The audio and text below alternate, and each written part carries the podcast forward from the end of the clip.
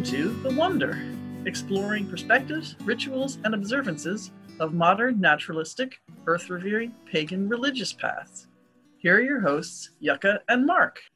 Welcome back to The Wonder Science Based Paganism. I'm your host, Yucca. And I'm Mark.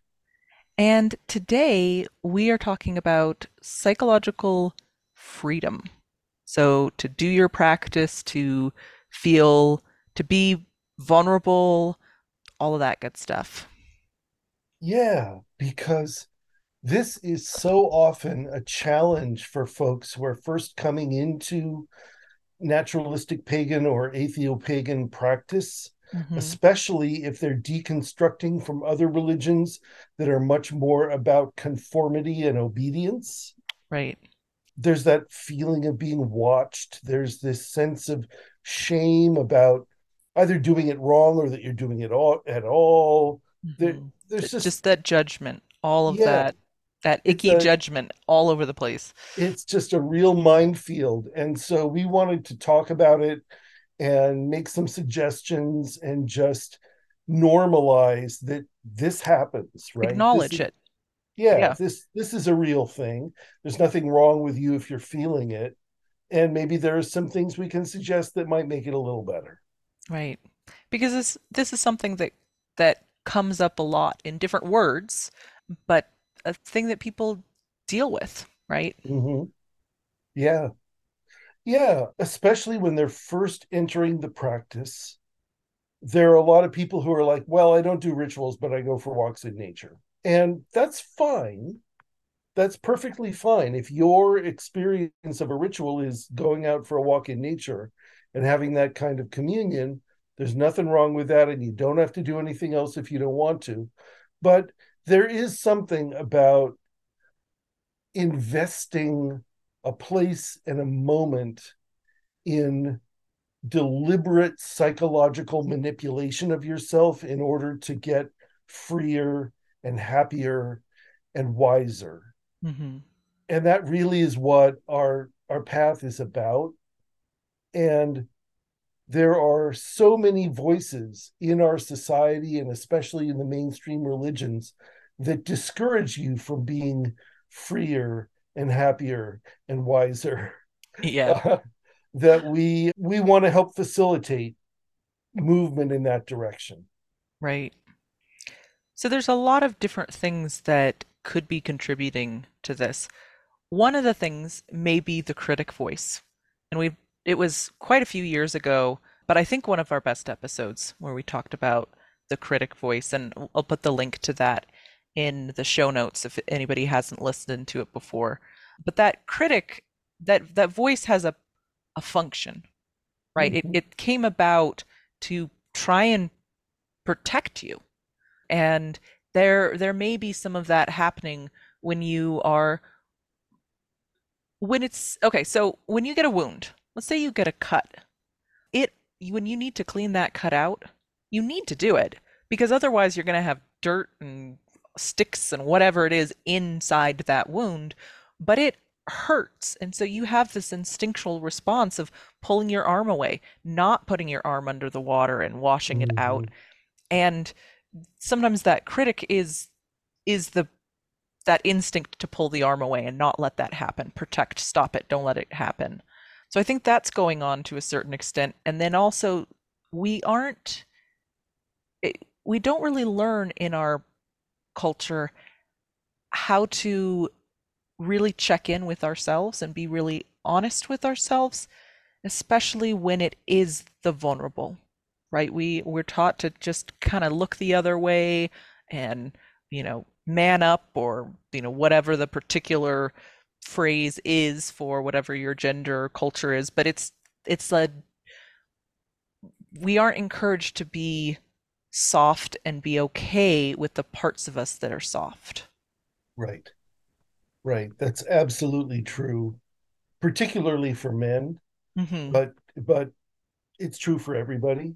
Right. That's why I use the man up expression, right? Right. Right. Which, you know, that happens with women as well, but it but it seems like the pressure is, you know, looking from the outside, it seems like the pressure on on men and and young boys especially is much much stronger than it is. yeah, the the vice that is applied to those that identify as men is so compressing that the only emotions permissible are anger and the only response that's available is violence it's just really really challenging to step out of that and say no actually my feelings are really hurt Right. And I am know, a I- whole human who has all of these exactly feelings. yeah All of these things yeah. are human and I I get to be and have all of these things too. right And it's ironic to me because there are many who point to ancient cultures like in the Norse Eddas or in Greek mythology, and there are men who weep in these stories, Mhm. right? Who who are, you know, devastated by events that happen in the stories and they weep. And somehow that just kind of gets ignored in the modern drawing forth of these Right. these Well. I think it ties back around to something that you mentioned at the beginning about the more controlling religions. that yes. Those are that the religions are part of a larger framework for of culture, and that we we're we have a lot of cultures right now that are really focused on there being a group that controls another group, yes. right?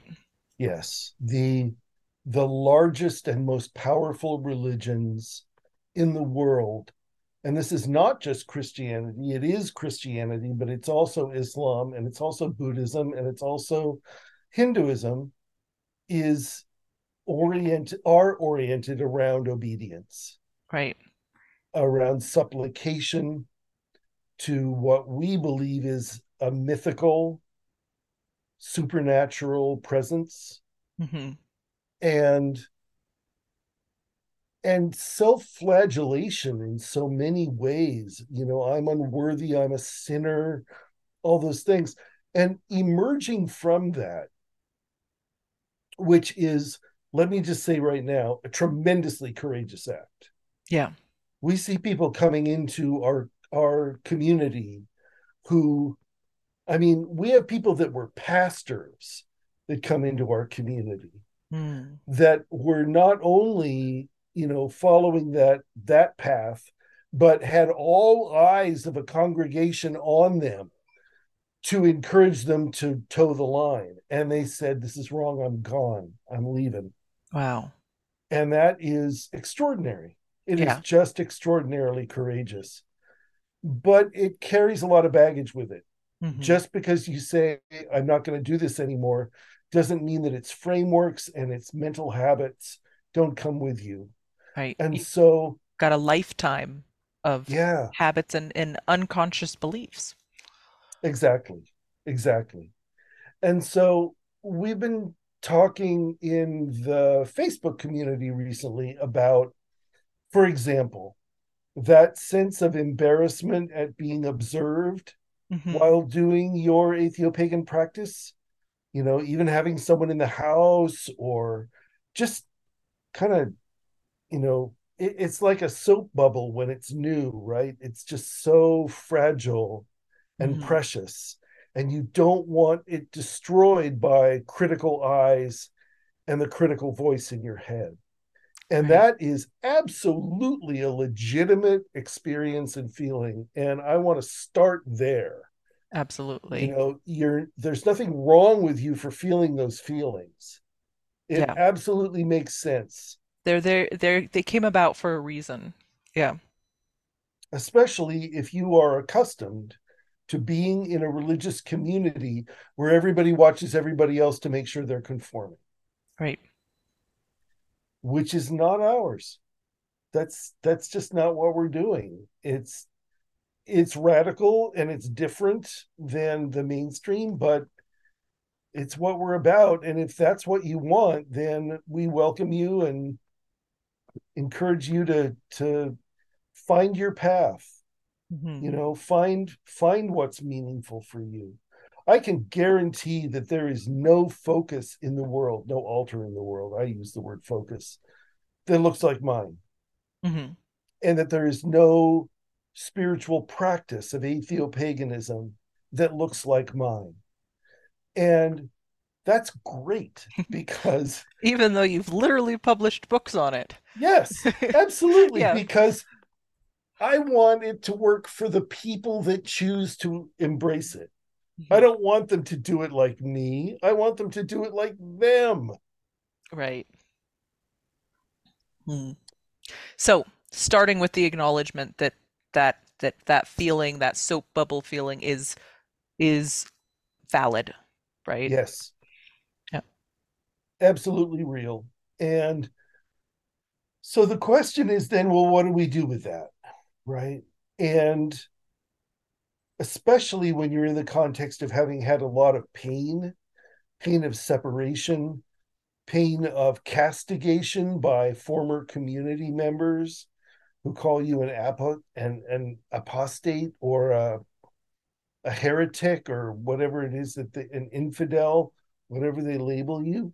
Mm-hmm. It's really easy to feel like I just I can't do this either. I just I just have to wander away and just have this kind of very gray, unexceptional life because when I try to be me, it just sets off all these alarm bells that are really, really hard.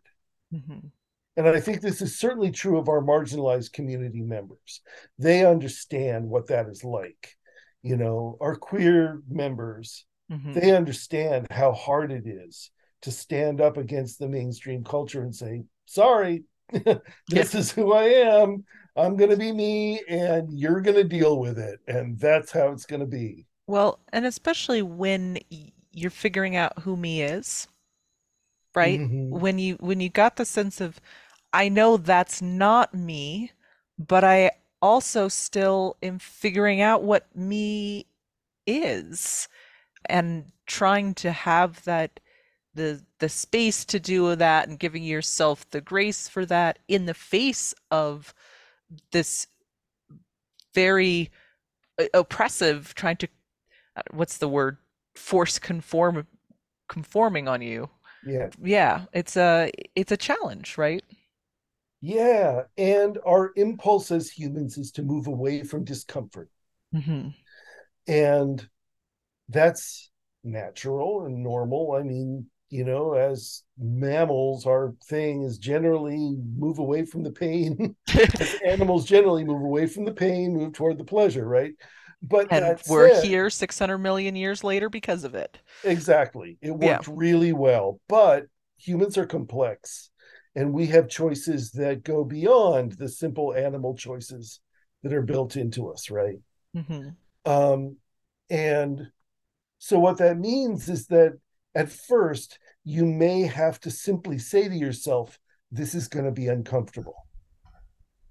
Mm-hmm. This is this is not going to be completely completely okay with me because it's going to churn up all this sediment that's been laid down at the bottom of myself. right. And that's going to bring up experiences and pain and memories and all that kind of stuff. And you just have to kind of sit with it. And my recommendation for the first thing to do to address that is ritual activity around self-esteem. Mm-hmm. There's a ritual called the jewel that I've referred to before that's on the Atheopaganism blog, and it'll be in my forthcoming book. Mm-hmm. The and we'll we'll put a link to it in the show notes. And what it's about fundamentally is looking yourself in the mirror and realizing this is a good person. Mm-hmm. This is a person of value who's unique an absolutely unique snowflake of the universe. There's never been one like you. There will never be one like you. And that's terrific. Everything about that is wonderful.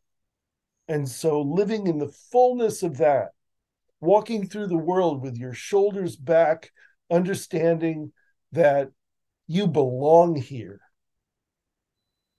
That's that's the mindset that we're hoping to get to. Took me a long, long time to get to it. And sometime I'll tell the story about all the things that were necessary for that to happen because I came out of a very abusive, very difficult childhood. But having gotten there, having gotten to the point where there's a, a core self esteem of just knowing that I am a person of value, no matter what happens around me, no matter what somebody says to me, it changes everything. Hmm. It makes you able to make choices that are in your own best interest. Mm-hmm. Yeah.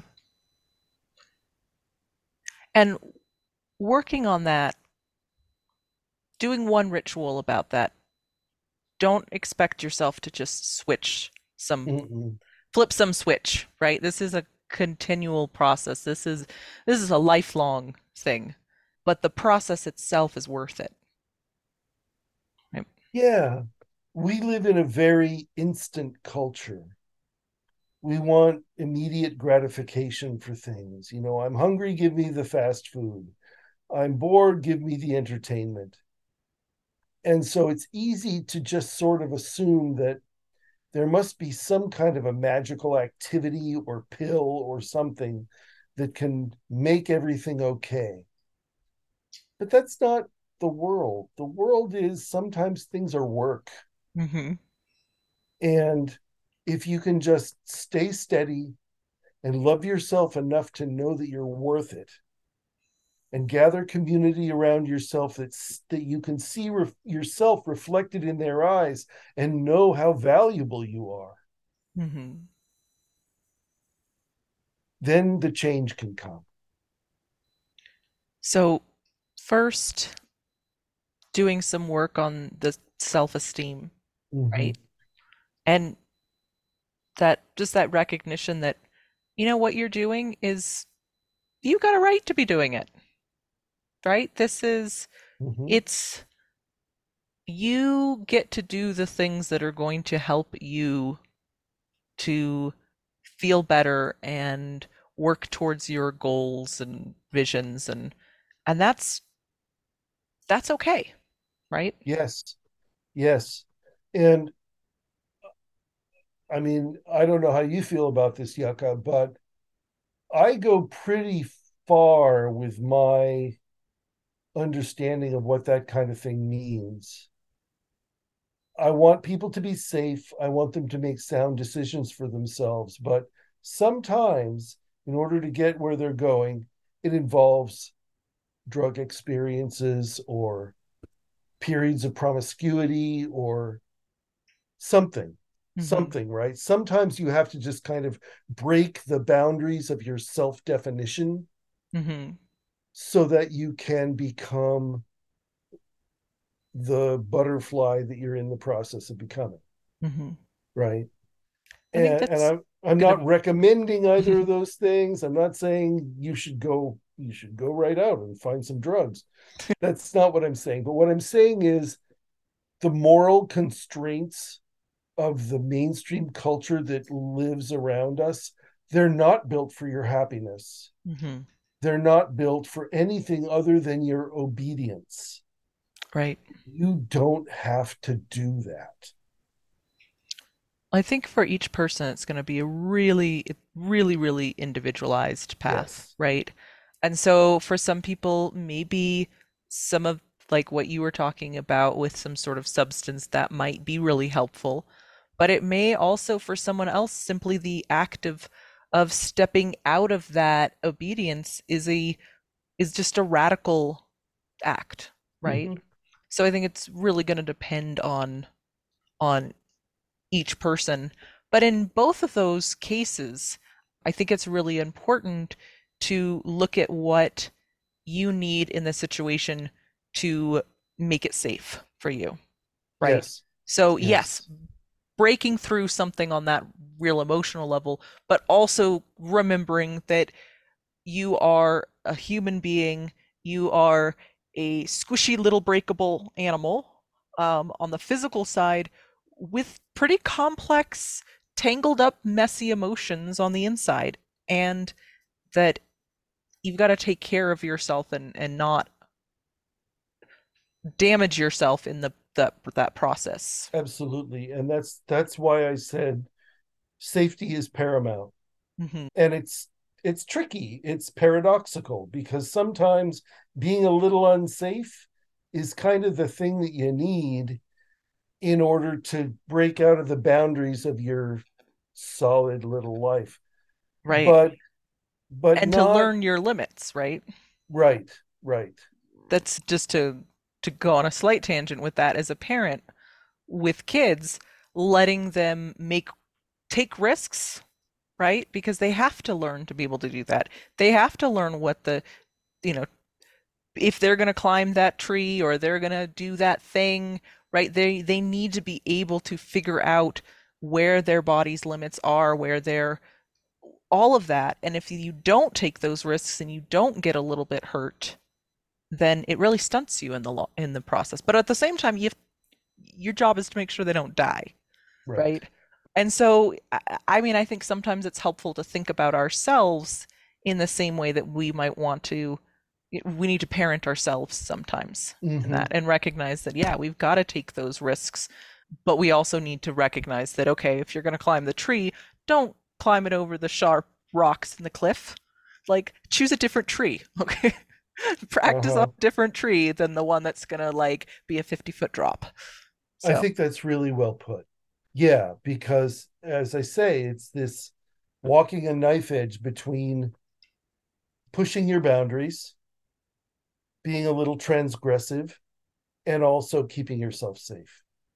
And that can be really challenging for people. But I mean, we're talking about edge cases now, but in some cases, it's just lighting incense when somebody else is in the house, you know, mm-hmm. or playing your ritual music loud enough that your roommate will know that you're doing something witchy in there. Mm-hmm. And and getting to the point where it doesn't matter to you anymore, where you're like, yeah, this is something I do. I own this. It's good for me and I'm proud of it. And you're welcome to your opinion, but it doesn't have a lot of traction with me. Right. Unless you think it's great. I'll let it in if you think it's great. yeah. I, I really I really appreciate that. And there was something in there that you said about, you know, we're talking about edge cases. I want to circle back and say that another thing that we tend to do in our culture is to downplay our own experiences mm-hmm. and say, "Oh, you know, I don't have it that bad." Right? I've, you know, oh, I'm not worthy of this sympathy because, you know, there are, you know, there are children in Africa or whatever, right? And no, the, what you are going through is what you are going through. You don't have control over other people's experiences, just yours, right? And whatever you're going through, it's valid. It right? counts. It counts. You count. Those experiences count there's not a there's not a trauma that's too little or a trauma that's too big. It's it's you. You yeah. and you got this. Yeah. Yeah. And and people that have repeated to you that you don't really have anything to cry about those were not your friends. They they were not your allies. They were not they were not telling you what you really needed to hear. Because yeah. well they they may have been someone who loved you but was was deeply wounded themselves as yes. well, right? Yes. That in most true. cases people probably weren't trying to hurt you in that, but that that they also didn't know. That was what had happened to them and that was how they were dealing with the trauma. Right. Right.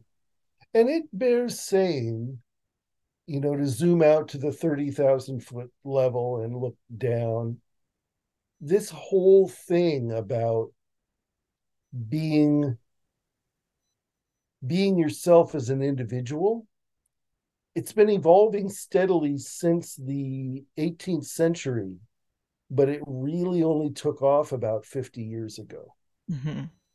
and so our generational wounds that we inherit from the behavior of our parents and our grandparents and, and all that they're very real mm-hmm. you know the, those certainly parents and grandparents of my generation were not taught to grow hmm They they were not taught to to have kindness with themselves. And so to the degree that you have suffering around this kind of issue, it's not your fault.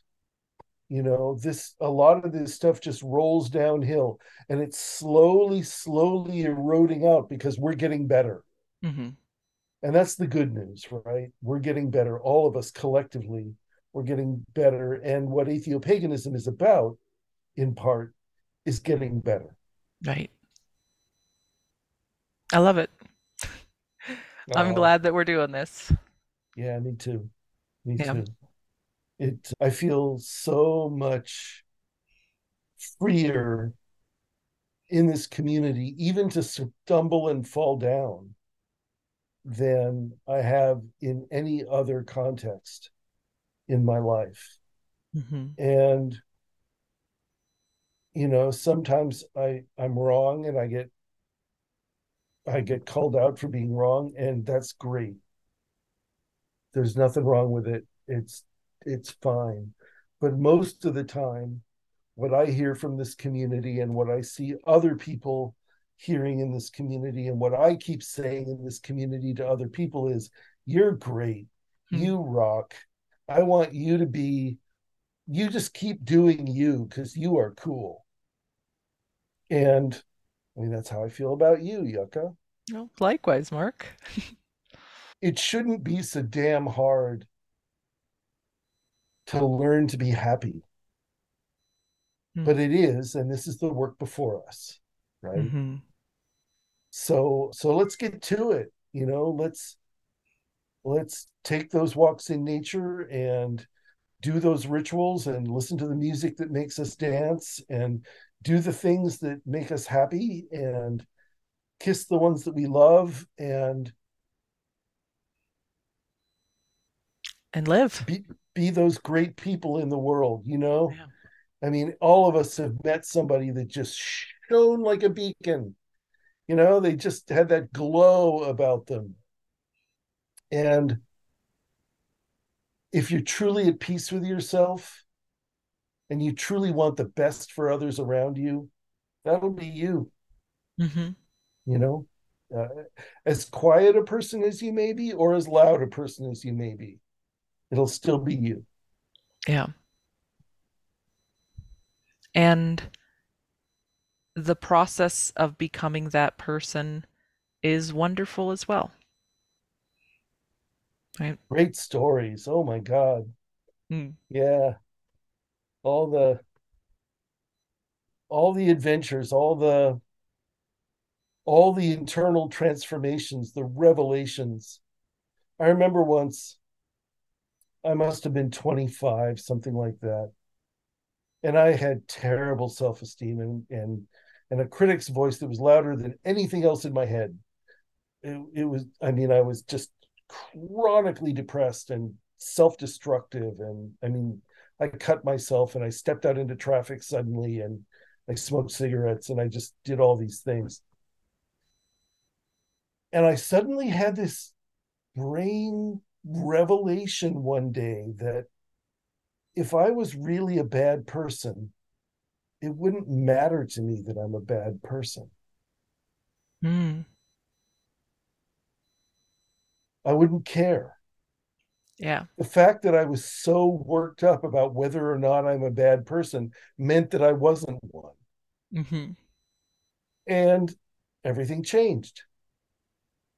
Mm. It didn't solve everything, but a big piece of weight fell off of me just in that moment because I'd come to understand the insanity of self hatred. Wow. Well, listen, folks, we really care about you, Yucca and I do. Yeah. We want you to be happy. Um, we want this path to, or whatever path you choose, you know, whether this is just a way station that you're on your way towards moving into something else, that's great too. But we want you not to be cruel to yourself and to be proud of who you are and bring that out into the world because we need so much more of that. Yeah. So much more of that in the world. And we'll see you next week. Take care, everyone.